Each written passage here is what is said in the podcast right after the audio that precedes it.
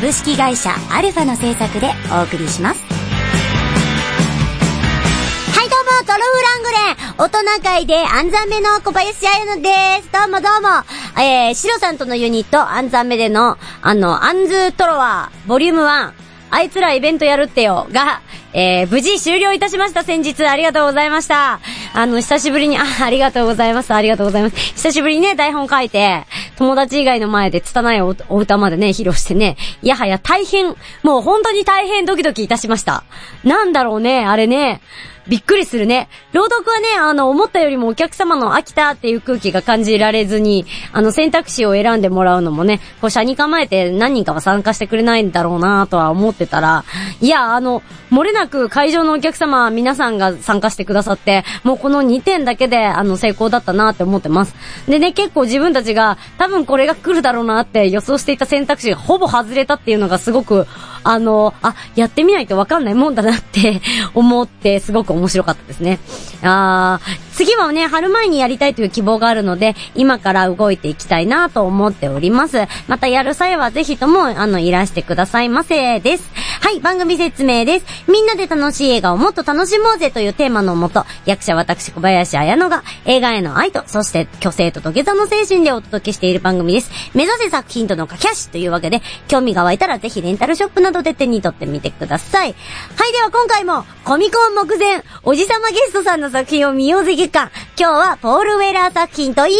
ばそう、ロボコップいきます。では今回も元気に行ってみよう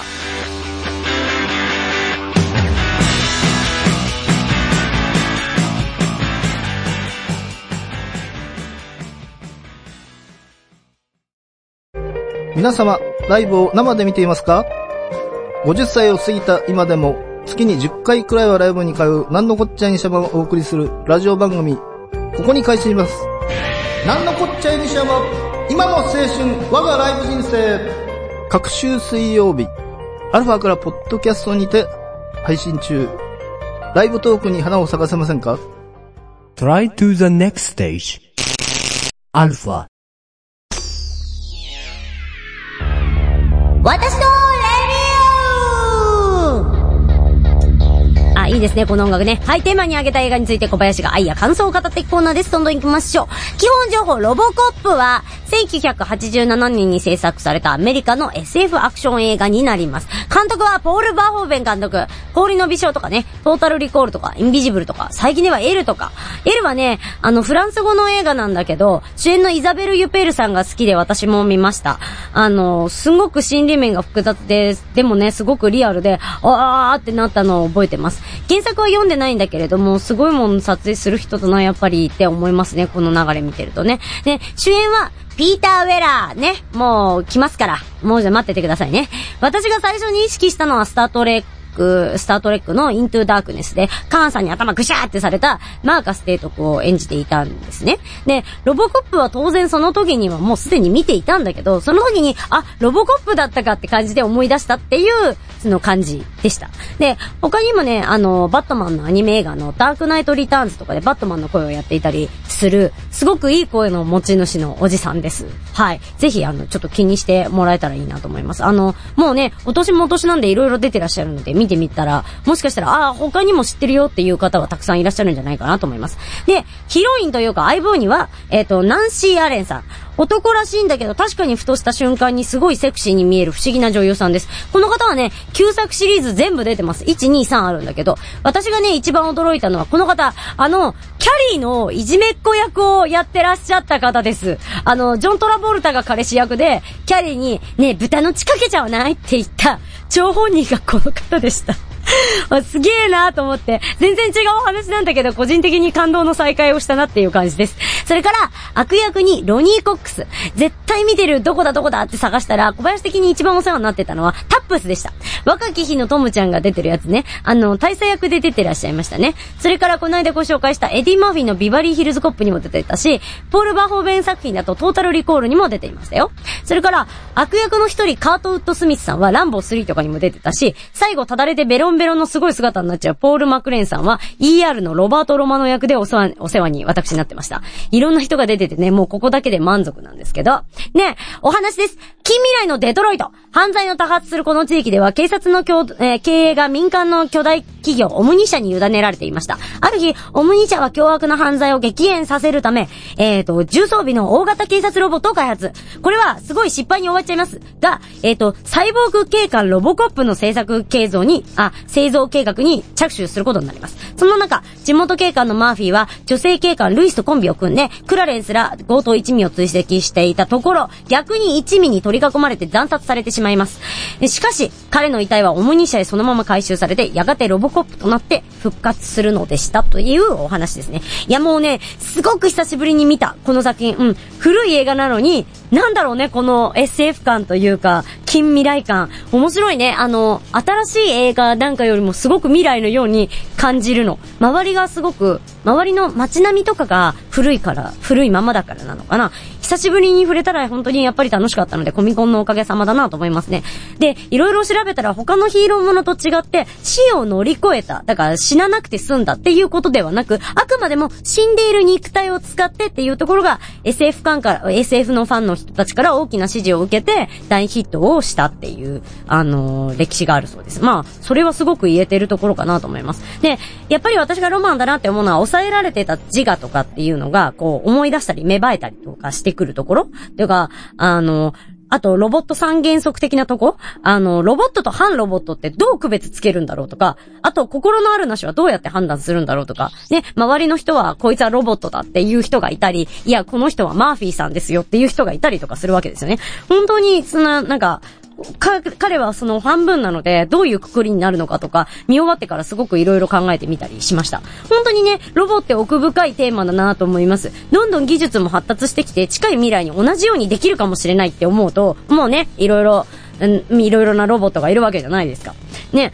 こういう問題が目の前にある中どれだけやれるのかとか、やったとしたら結局必ずこういう問題が起きるんだったらどっかで犠牲を払わなきゃなんないんだろうなとか思うとさ、なんか焦りが出てくるよね。私はあのーその映画の中で前に住んでいたお家に入って家族のこととかがブワーってフラッシュバックするシーンがすごく切なくて好きです。で、2を見たら、2で家族を見に行くところがすごく好きだったんだけど、あの、家族との話が全然回収されなかったので、とても悲しかったです。で、2014年版もちょっと話そうと思うんだけど、後半にね、旧作よりもそういう家族とのつながりとか心情的なところが、あの、書きたかったんだなーって思わせる、あの、作り方をしていたので、こちらも合わせて見てみると理解が深まるかもしれないよ。それでは、次行ってみようジャスト5分だ。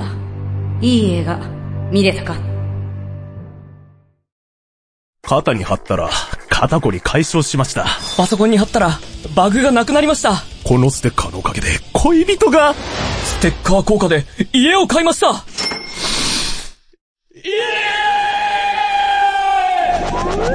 テレビゲームの中林の番組公式ステッカー、好評発売中。詳しい情報は、ALFA、ラジオで検索。Try to the next stage. Alpha.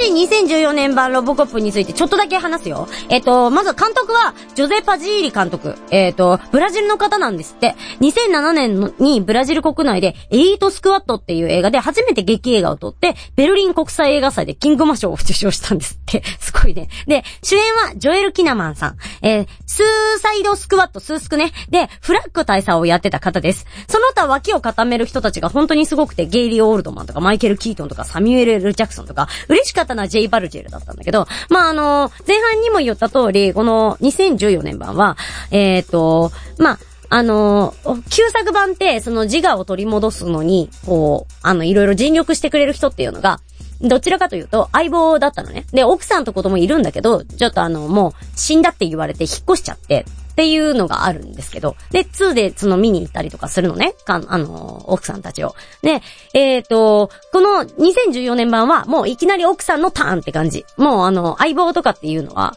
もう置いといて、奥さんと息子っていうのがすごく大事に描かれていて、で、だから、あの、奥さんが決めるわけですよ。その、もうバラバラになってしまってる旦那を助けるためには、ロボットにしなければならないっていうのを突きつけられて、で、いや、もうすぐには決められないですって言うんだけど、いや、すぐ決めないと本当に命が危ないから、あの、決めるんだったら今決めて、みたいな感じで、あの、サインをさせられて、で、そこから、その、もう改造されたりとかして会えない時間がガーッと増える。で、えっ、と、覚醒して、なんで俺はこんなことになってるんだろうっていう自我が、まず最初からあるっていうところからスタートするので、その、自我をどれだけ抑えたらいいのかとか、その会社側が考えたりとかするっていう、の、すごく、あの、非人道的なところが、あの、よく書かれてる。で、そこをどう乗り越えて、かその家族と、あのまた一緒になるかとか、あのまたね、警察との、警察と悪い人たちの癒着とか、そういうところを、あの、すごいスッキリ、今風の映画に書き換えられてるなっていう感じ。でも、今撮ってるものだから、なんかそんなに昔の映画よりは、本当あの、さっきも言ったんだけれども、あの、周りがその、新しいから、近未来感があんまりないかも。SF 感がないかも。ね、そういうヒーローものも増えてきてるし、ロボットもあるし、魔法も最近ね、の映画ではいっぱいバーってあるから、なんか、あんまり、の、遠い未来の話ではないように見える。あの、映画になっていた。ただ、あの、心理描写っていうのはすごくこっちの方が描かれてると思うので、あの、本当両方合わせて見てほしいなと思います。で、えっ、と、ちょっとコミコンの続報をね、したいんだわ。ちょっと大変なの、コミコンが。2018が。この間ね、あの、バッキー、あの、が来ずに、あの、翼くんが来るっていう、あの、アンソニー・マッキーが来るよバキツバの、バッキーが来れなくなって翼くんが来るよっていうことが決まったよって話をしたんですけど、ここ何日かで動きがありまして、まず、ジョン・キューザックが、えっ、と、来れなくなりました。私が前回まで話をしていたのに来れなくなって、で、その代わりに、エズラ・ミラーくんが来ます。えっ、と、DC の、あの、ユニバース、DC ユニバースの方で、フラッシュをやってる彼ですね。今、ファンタビで、ちょうど今、あの、私が収録してるこの時間に、えっ、と、ファンタビの、レッドカーペット、ジャパンプレミアをやっています。多分、その流れで、このまま東京に居続けるんだろうなと思います、彼。あの、とても日本びいきの猫で、あの、前回も来た時にずーっと長く日本にいて渋谷とかで、もう散々パラ遊んで帰って、あの、みんなから目撃されたエズラくんなんですけど、なので、あの、楽しんでまた今回もくれるんじゃないかなと思ってる。で、えっ、と、バッキーが来ずに翼が来るよって言ったアンソニー・マッキーが来れなくなって、で、この代わりに、ジェレミー・レナーが来ることになりました。また？みたいな。えー？みたいな。えっ、と、どうしたらいいんでしょう私はって思ってます。あの、トム・ヒドルストンも来ることになってたん、なってるんですよ。で、トム・ヒドルストンは過去のコミコンの最高値をもうバーンと、あのー跳ねて2万8000円なのね。チケット代が。うわー出せないと思って私はもうそこの神の戦いには、あの、参加できんと思っていたのね。で、だから、まあ、ポール・ウェラか、あの、ジョン・キューザックかどっちかだわ、みたいな感じで高をくくっていたら、ジョン・キューザック来れないっていうから、まあ、じゃあ、ポール・ウェラだけかなと思ったら、ジェレミー・レーナー浮上して、えー、ジェレミーかジェレミーはまた会いたいって思って今、お財布と相談しているところです。あの、なので、いろいろちょっと、もう多分最後の、あの、ゲストの発表が、あの、ジェレミーなんだと思うんですけど、もうね、一週間だから、あの、なんですけど、あの、ちょっと皆さん、は、蓋開けてみるまでここまで来るとちょっとなんとも言えないので、皆さん、あの、続報を待っていただけたらいいなと思います。で、チケット買っちゃった人は本当あの、サイトとか見て、あの、払い戻しの情報なんか、ピアで買った人は特に見てみてください。というわけで、えっ、と、ドキドキしながらコミコン待ちましょうそれでは次行ってみようジャスト5分だ。いい映画、見れたかオリジナル短編小説を心を込めて朗読いたします。朗読何人？5分で聞けるオリジナルストーリー。各週木曜日、ポッドキャストで配信中。ゆっくりと想像するひととき、いかがですか？Try to the next stage. Alpha. エンディングです。どうした、どうでしたでしょうか？ロボコップ、興味持っていただけたでしょうか？少しでも興味持たれたら、ぜひぜひレンタルショップなどで手に取ってみてください。えっ、と、お便りいただいたので読みたいと思います。ありがとうございます。さざみさん、ありがとうございます。お久しぶり。えー小林さん、お久しぶりです。ありがとうございます。お久しぶりです。サイレントリスナーになっておりましたが、iPad を入手して、あ、いいな。えっ、と、名作ゴッドファーザーを初めて見たりと、夜ごと映画鑑賞に明け暮れております。素晴らしいですね。さて、今回おすすめしたい映画は、ケビン・コスナー主演のウォーターワールドです。懐かしい !1995 年の映画ですので、もう20年以上、20年も経つの映画ですが、今の時代でも十分通用すると思います。え海を舞台に繰り広げられる略奪争い、このマッドマックス的ストーリーいかがでしょうか？ケビン・コスナーはボディーガードが有名ですが、半魚人のケビンも愛せるのではないでしょうか？というお話でした。あの、なのでね、ぜひ来月取り上げさせていただきたいと思うので、えっ、と、来月は、久々に12月っぽいやつ1本、まずグレムリンとウォーターワールドでお届けしたいと思います。ウォーターワールドね、あの、US、違う、U、えっと、ユニバーサル・スタジオ・ジャパンだから USJ であってる。UFJ は銀行だよね。USJ はさ、まだウォーターワールドあるの？不詳はあったよね、昔ね。なんか、バックドラフトであっちーってなった後に、その、あ、違う。えっ、と、ジョーズで水を浴びた後にバックドラフトで乾かして、その後ウォーターワールド行く？ウォーターワールドからバックドラフトみたいな、なんか、そういう流れあったよね、昔ね。あの、私も一回だけ見に行ったことあります。はい、そんなわけでウォーターワールドを、あの、紹介させていただきます。ありがとうございます、ささみさん。えーと、ご意見ご感想、この映画も取り上げてというリクエストとか、豆知識とか紹介した映画見たよとか、次回の映画好きだよとか、もちろん普通歌もこちらまでお願いします。just5alpha-.com でございます。小林個人のツイッター、えー、えーと、マーク manada0512 で、リプや DM でもぜひぜひお話ししてください。はい、